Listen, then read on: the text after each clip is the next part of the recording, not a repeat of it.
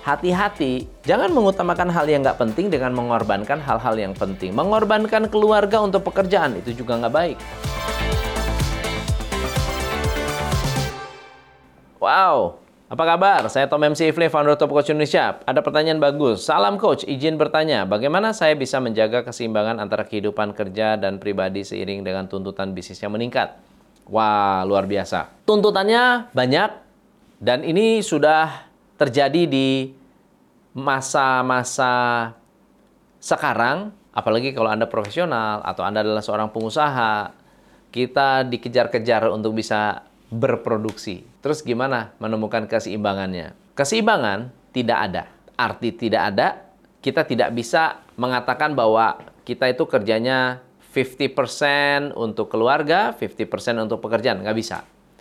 Kita itu kerja dua puluh empat jam. Kerja, saya katakan kerja dua puluh empat jam. Karena pada saat tidur pun bukan berarti Anda beristirahat. Tapi Anda bekerja untuk memulihkan kesehatan Anda.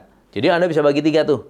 delapan jam untuk tidur, delapan jam untuk bekerja, delapan jam untuk keluarga. Tapi apakah sesederhana itu? Ternyata enggak. Cara terbaik adalah bukan dengan memiliki pembagian, tapi memiliki keutuhan. Kalau Anda sedang berbisnis, Anda sudah tahu bahwa bisnis ini utuh untuk menuju satu tujuan tertentu. Maka ketika kita berbicara keseimbangan, bisa jadi keseimbangan saya usia lima belas berbeda dengan keseimbangan pada usia tiga puluh tahun, berbeda dengan usia lima puluh tahun. Di usia tiga puluh belum ada keluarga, semuanya masih berdua sama pasangan aja. Jadi keseimbangannya apa? Ya bekerja dengan pasangan. Pada saat sudah punya anak, keseimbangannya ya anak harus ikut diperhatikan. Lalu bagaimana cara kita bisa menjalankan satu keseimbangan? Kata kunci yang pertama adalah memahami prioritas. Prioritas apa yang akan Anda miliki dan bagaimana Anda bisa memprioritaskan prioritas. Prioritas itu harus diprioritaskan supaya tidak habis waktunya dengan hal-hal yang tidak perlu. Ada satu ilustrasi, seorang profesor yang datang dengan sebuah toples, ya, tempat gelas kaca. Di sana ada batu, ada kerikil, ada pasir. Mereka minta murid-muridnya untuk memasukkan semuanya ke dalam tempat ini. Batu, kerikil, dan pasir menunjukkan kegiatan. Kaleng ini menunjukkan keseimbangan. Kalau semua bisa masuk, berarti hidup Anda seimbang. Nah, apa yang dilakukan oleh profesor ini? Profesor yang pertama memasukkan pasir. Setelah itu kerikil. Tapi setelah masuk kerikil, ternyata batu-batu yang besar nggak bisa masuk. Oke, kita bongkar lagi. Sekarang kita pindah. Yang dimasukkan adalah batu besarnya dulu, kemudian yang kerikil, setelah itu pasir. Ternyata penuh, bisa padat. Apa maknanya?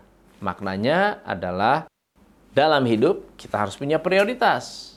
Batu-batu besar adalah prioritas besar Anda, goal-goal Anda. Mungkin prioritas itu adalah keluarga, mungkin prioritas itu adalah anak, mungkin prioritas itu adalah hal penting yang harus Anda selamatkan, termasuk kesehatan Anda. Kerikil adalah pekerjaan, hal-hal yang harus rutin Anda lakukan. Sementara pasir adalah hal-hal lain yang sesungguhnya tidak terlalu penting. Hati-hati, jangan mengutamakan hal yang nggak penting dengan mengorbankan hal-hal yang penting. Mengorbankan keluarga untuk pekerjaan, itu juga nggak baik. Mengorbankan pekerjaan untuk main game, itu juga nggak baik. Jadi Anda harus tahu yang mana prioritas Anda, sehingga ketika Anda melakukan sesuatu bisa fokus. Nah, fokus itu adalah keseimbangan. Kalau Anda ketemu anak Anda, pikiran Anda di kantor, Anda nggak seimbang. Tapi saat Anda bertemu dengan anak Anda, Anda seratus persen bersama dengan anak Anda. Benar-benar full perhatian kepada anak ini. Anak ini akan mendapatkan kualitas relationship yang baik dengan Anda. Dan itu salah satu bentuk keseimbangan. Saya Tom M C Ifle, salam pencerahan. Hanya di Top Coach Indonesia.